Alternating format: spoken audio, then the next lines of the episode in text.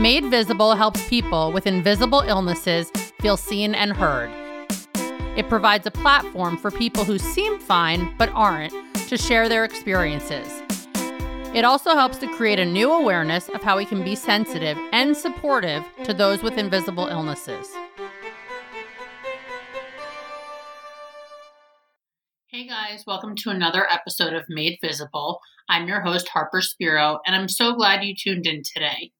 This episode is brought to you by Abridge. Abridge is a free app that helps you capture the details of your healthcare appointments so you can review them anytime. As we're still in the early stages of life with coronavirus, I wanted to continue to bring you relevant content. Today's guest, Jodi Taub, is immunocompromised, so like many of us, it's extra scary living through this time as we know we're at more risk. Just a quick reminder that we're recording remotely, which of course isn't my preference, but appreciate your patience with the sound quality. Now, welcome Jodi. Thanks, Harper. So Jodi and I connected several years ago through the Immune Deficiency Foundation. We co-chaired their annual walk, I think 2 years in a row, and been doing some amazing work with the Immune Deficiency Foundation ever since. But let's dig into you a little bit. Tell us a little bit about who you are, where you're from, and what you do. As you said earlier, my name is Jodi Taub. I currently am from New York City. I recently made the move off the island to Jersey City, but my office is still based in New York, and so basically there every day. I'm a psychotherapist with a private practice in New York City, and I specialize in patients who are living with chronic healthcare conditions. Got it. So how did you get into doing the work that you do, which is quite relevant right now, obviously? Yes. About 14 years ago, I was diagnosed with primary immunodeficiency. And prior to that, I was a child and family therapist. I worked in the schools and I worked in foster care, and then started my own private practice once I got diagnosed because I needed the flexibility for my healthcare and also to limit my interactions in a school system with other kids and that type of environment. But as I was beginning my journey with primary immunodeficiency, I had gotten involved with the Immune Deficiency Foundation, and they started having me develop some of their mental health work. So I began doing lectures and coping skills groups with teenagers, kids, adults, and caregivers throughout the country several times a year. And I've done some other work for them, including podcasts and written content for their patient family handbook. In my own life and in my own journey, during the first couple of years outside of my volunteer work for them, I wanted some space for my illness. And I wanted to make sure that before I started working with patients as anyone who has a chronic healthcare condition, that I was emotionally ready and in a space that I wanted to work with other patients who were dealing with chronic healthcare conditions. And that took me a while. So it was probably a good 5 or 6 years into that before I started working with patients who had chronic healthcare conditions. And at that point, because I have so many different healthcare conditions, I've collected many, I think I'm up to like 22 at this point because of the PI. Many of my physicians that I worked with and colleagues were starting to send patients who had a variety of different healthcare conditions because they felt that I would have the background and knowledge and understanding, and it's underserved. One of the things that people often don't realize, and especially now in the social media age where therapists now specialize in various areas, we didn't have as many specialty areas prior to the last 10 years. You either specialized in a population, but not in specific ailments in the way that medical care does. So there's no chronic illness major that you can sort of explore. And people who were working in the chronic illness space were typically social workers who were working in hospitals and or in oncology, because oncology was on the forefront of hiring therapists to be able to talk to patients about chronic healthcare conditions. And as I progressed, I was very passionate because I get this and I understand how hard this is. So my patients have a variety of different healthcare conditions, including our disease PI as well.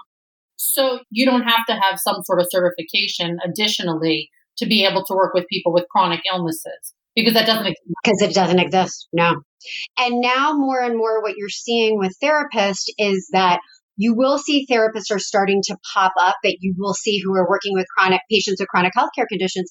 And many of them, it's because similar to me, they had experience with chronic healthcare conditions and realize the need. There is certainly a need for this and need for this outside of particular groups, because there's many patients who have multiple healthcare conditions, and or the journey to getting diagnosed, as we know from rare disease, can take a long time and they don't know necessarily what they do have.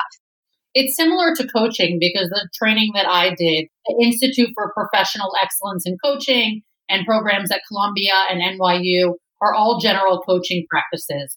So people they're becoming financial coaches or relationship coaches or business coaches like me, but they're not a certain degree that is connected to that specialty. So, you know, I think it will change over time as they realize the number of people in therapy and in coaching are finding specialties, and people are looking for these specialties, that there needs to be certifications that are specific. But right now it is the broader concept. Yeah. You've mentioned PI several times. Can you explain what PI is for those that don't know? Yes. So primary immunodeficiency, and I may be wrong on this number because it continues to shift. So the last time I think I checked, it was 405 different rare diseases that fall under this category, but all of what is under a branch that they're hereditary and genetic conditions for the most part, where a part of your immune system does not adequately respond, and or you're missing a part of your immune system. And you were diagnosed with one and then many others? I'm diagnosed with one immunodeficiency, which is common variable immunodeficiency. It's one of the more sort of common bases of PI, but part of having primary immunodeficiency means that your immune system doesn't function appropriately. So what happens is it affects almost every system in your body. So I have several other autoimmune conditions and various other conditions. They're all a result of having PI. So I sort of lump that in because I think that's important, because the guiding premise is my immune system doesn't work, then my other systems can become disadvantaged. And so last week, the way that we reconnected is that you posted a video on your Facebook page, sort of informing people where you were at and how important it was to be social distancing and social isolating right now during coronavirus, and that this is part of your life in general. Can you talk a little bit about what that means and how social distancing has been part of your life because of living with a PI? Sure. Part of the public awareness around this, ironically, Corona is actually giving people some background and some knowledge around the immune system. So of recent talk, people are now understanding that in order to fight off an illness, you have to have antibodies that recognize that particular illness. For me and my PI, I don't have the antibodies that can fight off everyday sort of illnesses, and in particular, some of the larger ones. So every 2 weeks, I call it OPP, other people's plasma. I receive other people's plasma where they're able to take the plasma out of blood. And in that plasma, I receive the antibodies to fight off measles and mumps and pneumonia and rubella and all of those things that I wouldn't be able to do even with the vaccines alone. That's part of the PI diagnosis, is that you do a Pneumovax challenge, you get a pneumonia shot, and you see how many of your antibodies respond or don't respond. And so what's happening right now is we now have this pathogen and virus that's in the environment, and I don't have antibodies, but I count on other people, what's called herd immunity, having antibodies to this to be able to fight this off, and therefore be able to put that into my plasma so that if I do get this, that it's not deadly. So right now, because we have this new pathogen, I'm at, and you, unfortunately, we're in a group that neither of us wanted to join this group. Wow, definitely did not want to be part of this one. This is not a club we wanted to join, but, you know, unfortunately, we are at a greater risk of having complications and severe complications from, you know, what's going on. And I'm laughing now because my boyfriend calls it Jodi's rules. So a lot of things that we're doing right now, I do all the time. So anytime that I go to my doctor's offices that are in the larger hospital systems, I wear a mask. I come home, strip down, take my clothes, put them in the washing machine. I take the wipes and I wipe everything down with alcohol so it's cleaned. During the cold and flu season, I avoid people who are ill. All of my patients know they cannot come in if they're coughing or sneezing or they have something going on. I limit probably my subway use. If I'm on an airplane, I will figure out who's coughing. Sometimes I'll ask to change seats. I wear a mask on airplane rides. So my lens of looking at the world, because I enter a room and look for people who are sick so that I can remain safe. Now other people are sort of using this lens too. It's interesting because it's a complicated thing for a lot of people. And a lot of people are having a hard time grasping how this is actually making a difference. How is it making a difference that I stay 6 feet apart or I stay home? You know, I'm not going to get this. And it's sort of been a selfish thing, as many of us have acknowledged. So how do you educate people who don't really understand the importance of this, obviously right now, and in general for people like us who are more susceptible to getting things? You know, I think as we progress each week, we gain more knowledge. So when I did that video a couple of weeks ago, I had been isolated in my home for 8 days, trying to explain to people why I gave the example why touching carrots in the grocery store might be dangerous. At that point, we weren't talking about groceries. Now we are. Now there's videos of doctors showing you how you wipe down groceries, and certain stores are taking advantage. So I think the simplest way I try to explain it is that our bodies cannot recognize any type of disease or pathogen. And if that pathogen comes our way, we're going to get really sick. So the importance of doing this is because even if you are healthy, you can bring that on to somebody else. And there isn't, you know, we're all connected in this. There's not one human being right now who doesn't know a grandparent, a friend, a significant other, a cousin, someone that is touched by this. Because when they keep saying 80%, well, that 20% is really important. And that's all of us. And the other thing that now is happening, and I think that's happening with more information that we continue to receive, is that initially the information that we were receiving is, oh, it's just the elderly and people who have compromising immune systems and some of the other various diseases they listed, which was heart disease, diabetes, lung disease, cancer. I might be missing a few, but people who are compromised and the elderly. And now what we're seeing is the last quotes, they were saying that 50% of the patients in New York City are under the age of 40.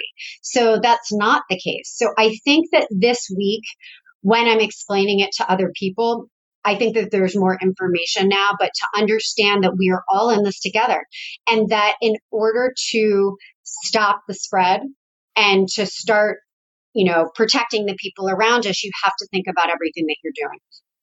So with that said, you left New York and went to Cleveland and staying with a friend. Was that something that your doctors advised you to do? Were you cautious about flying? What was your thought process behind doing that? Well, I recognized earlier, and I'm sure you did too, what a risk this was for us. I started thinking about this in February and started kind of seeing things come down the pike. I was very, very lucky in that my infectious disease physician and one of my best friends who happens to be a surgeon at Weill Cornell were becoming progressively concerned about what was happening. Support for this podcast and the following message comes from Abridge. Abridge is a free app that helps you capture the details of your healthcare appointments so you can review them anytime. With Abridge, you can record conversations with your doctor and share the recordings with family, caregivers, friends, or anyone who you want looped in on your health. Abridge's technology highlights and indexes the key medical points in your conversations, which is what makes it different from the recording app on your phone. As someone who works with a team of doctors and has lots of appointments, I love this concept of the app. There have been so many times when I've walked out of an appointment only to realize that even though I was paying attention, I can't totally remember everything my doctor said. I love that Abridge solves this problem and helps people be their own advocates and make the most of their doctor visits. To download Abridge for free, go to abridgeapp.com/madevisible. That's Abridge spelled ABRIDGE app.com/madevisible. abridgeapp.com/madevisible. And now back to the show. I started this process of what is now happening with everybody else, the end of February. By the first week of March, I had started socially isolating. I was off the subways. I was teleconferencing with my patients and not seeing patients in the office anymore. So as this was sort of playing out, I sort of did the prep. But my bigger concern, and I'm very, very grateful for this, is that one of my closest friends in New York is an ophthalmologist. She's a surgeon at Weill Cornell. And she came to me and we started discussing her concerns and then also what her colleagues were starting to see in the hospitals. And the minute that, you know, she called me, I think it's now about 3.5 weeks ago, and said to me, listen, 10 to 30 people are coming into the ER by the hour.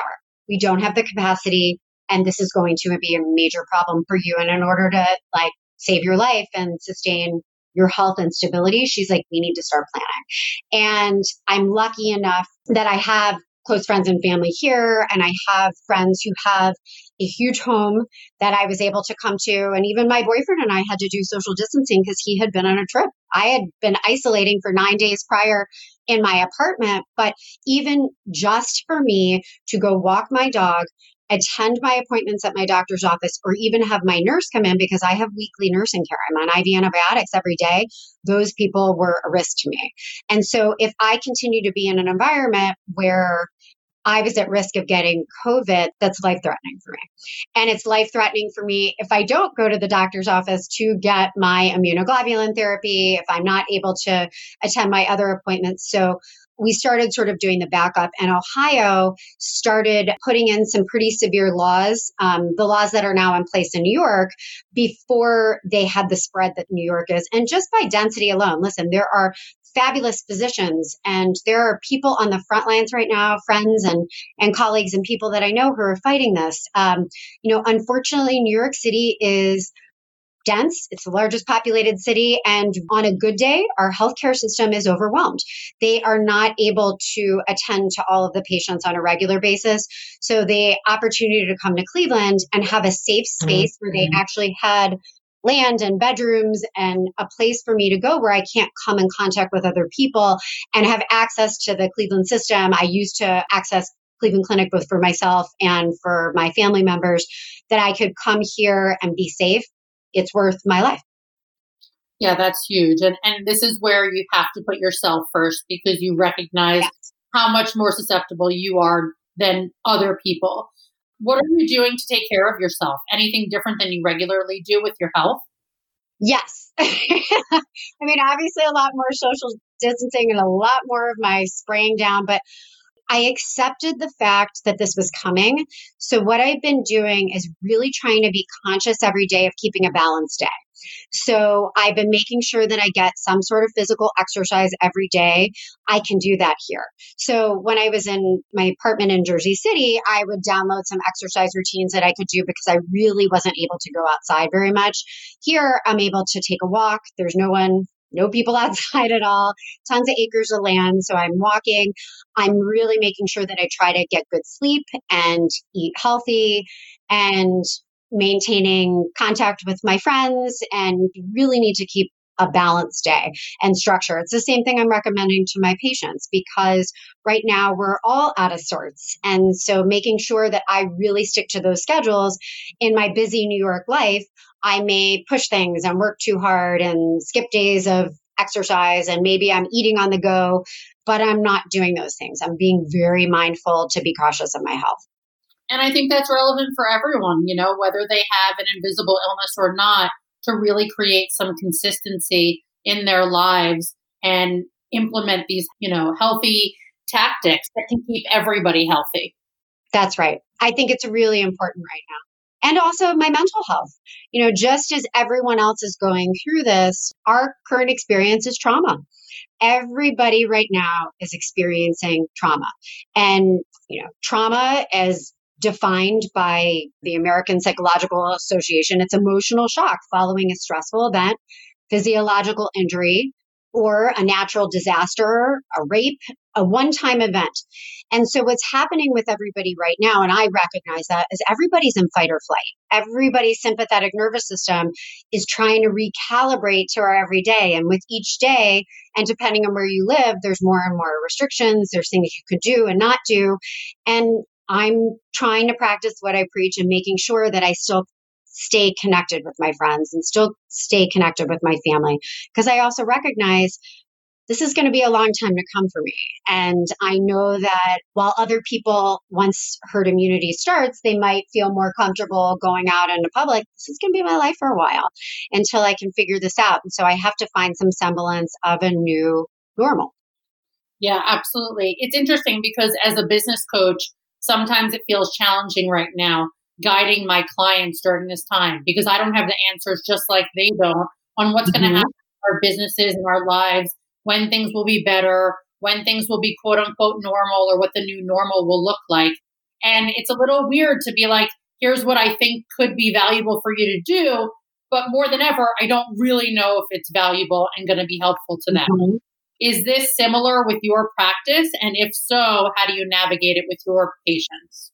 Well, and what you were just talking about is explaining to them the acceptance of that, right? So I think that's where you start, is that we all have to accept that we don't know. There's a lot we're not going to know. So because of that, if we can recognize that it is going to be sort of up and down, the first step in all of that is accepting that process, that our everyday lives are going to change. And so, okay, I need to accept this. And there's a loss in that. There's a loss for all of us because structure provides us with stability. That's why we adhere to that. And also we're social beings. So humans are expected to be a part of a community and to be dependent upon others. So what I do start off with my patients is to accept that part. I think the second part is we've also been talking about is accepting that this is trauma and that this is difficult and that everybody around us is experiencing this in different ways. So when you're being attuned to your own emotions is to say like, okay, like, you know, maybe I am having a hard time today and maybe someone else is having a hard time too. And I'm going to be attuned to all of that. But no, you know, as you said, Harper, we don't have the answers to all that. We don't know how long this is going to take. We don't know what this is going to look like because nobody does. But what I also hone in on in the third component of that is that we're going through this together.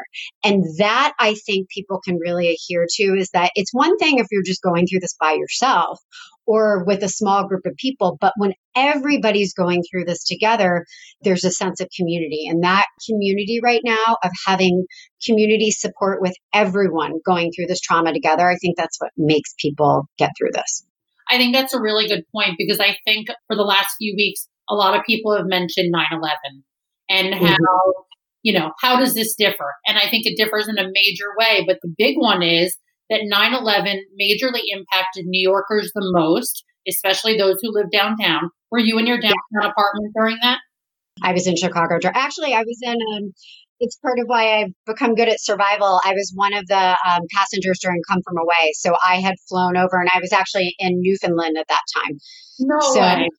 Yeah. Oh my God. That's that funny? Amazing show, by the way. Yes. My best friends who are here were laughing. They're like, this is Jodi's second evacuation. I'm like, the first time I learned, take your underwear, make sure you have a change of clothes and some underwear on you and a snack. And this time bring some hand sanitizer. So yeah. Oh, that's hysterical and so odd. But my point in bringing up 9/11 was really that, you know, New York was obviously hit the hardest. It impacted the world. Everything changed to some capacity, but it was short-lived. Yeah. And everyone went back to their lives and things didn't shut down and we weren't socially isolating. And that is the huge thing, is that we are now all in this together from a distance. And that's super different here. Shifting gears a little bit, in some sense, do you find that your clients' previous experiences with navigating a chronic illness has prepared them in some sense for this? Absolutely. And in fact, a lot of my patients have talked about feeling validated. As you know, many of the patients who live with invisible illnesses, we often get overlooked. There's a lot of lack of understanding. There's a minimization because we, quote unquote, look well because people don't understand the manifestation of what our different diseases look like. And a lot of my patients, for lack of better terms, it felt like they're coming out of the closet. They feel more safe to be able to talk about their illnesses. They don't feel like they're, because they're in survival mode, I'm going to lose my job if I talk about my illness and it's going to represent my perceived inability to do my job or to not be available. So a lot of my patients have found that their experience in navigating the medical system, their experience with unpredictability. That's one of the things that we really have to deal with when you have a chronic healthcare condition is you don't get to choose when you feel good and when you don't feel good. And often it happens at the most inopportune times. And so many of my patients felt like learning how to modify their behaviors and become flexible and to navigate change has been helpful. Yeah, I'm sure. And what about for you? I mean, you acknowledge that you didn't start your practice focusing on people living with chronic illness because you had to deal with your own stuff and be able to get to a point where you felt like you could support other people. So how does that help here? And do you feel safe in your current situation being in Cleveland and social isolating? As a therapist, we're sort of like primary care doctors. We're trained to be generalists. We all deal with a variety of different issues. So I think my background as a therapist in helping me deal with survival and dealing with emotional shifts and change is always helpful for no matter what I have been dealing with and working through the process. Like of also recognizing that I'm feeling fight or flight too. I'm in survival mode and I need to make these decisions around my healthcare. And so I've been able to navigate that in terms of my own emotional world and recognizing where I am and what I needed to do. I recognize that I felt very unsafe in New York and in my apartment.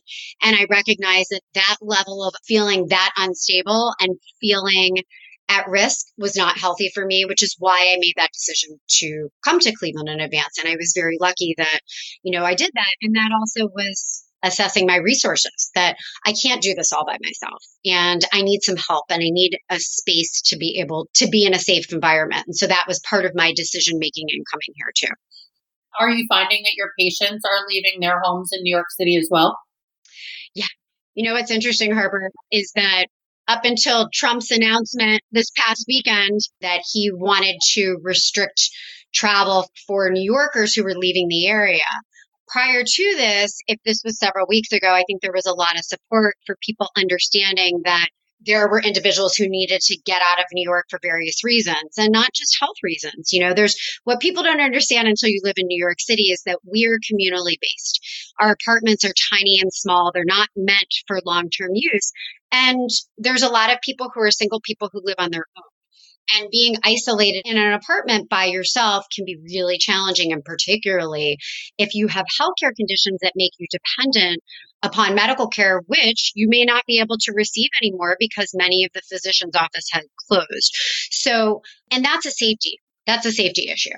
And I think that in recognizing that, I think there's a personal responsibility for saying, hey, I know that if I'm leaving here, then I need to keep myself safe. So I had many of my patients who made the choice to leave, but they may have made the choice to go somewhere to isolate before staying with their parents to make sure that they were completely healthy. And I have a lot of friends and family who made that choice that if they stayed by themselves, it may have been a risk to either their physical or emotional health. Not everybody has that opportunity. And I recognize the privilege that I have in order to have somewhere to go because I may not have had that choice or option. Right. You mentioned that the number one thing that you're acknowledging with your patients is that this is trauma and just being aware of that.